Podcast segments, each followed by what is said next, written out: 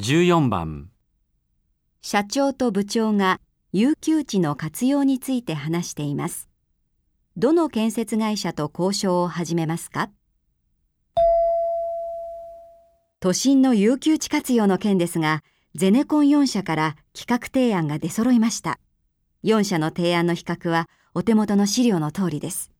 なるほど賃貸オフィスホテル店舗か各社のコンセプトの違いがはっきり出て面白いね。だけどどうかな？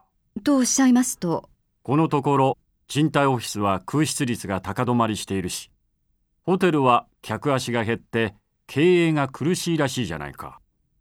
うん。用途を一つに絞るのはリスクが大きいと思うな。確かにおっしゃる通りですね。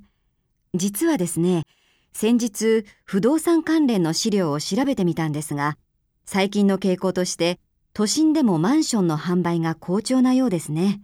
この傾向は今後ますます強くなるそうです。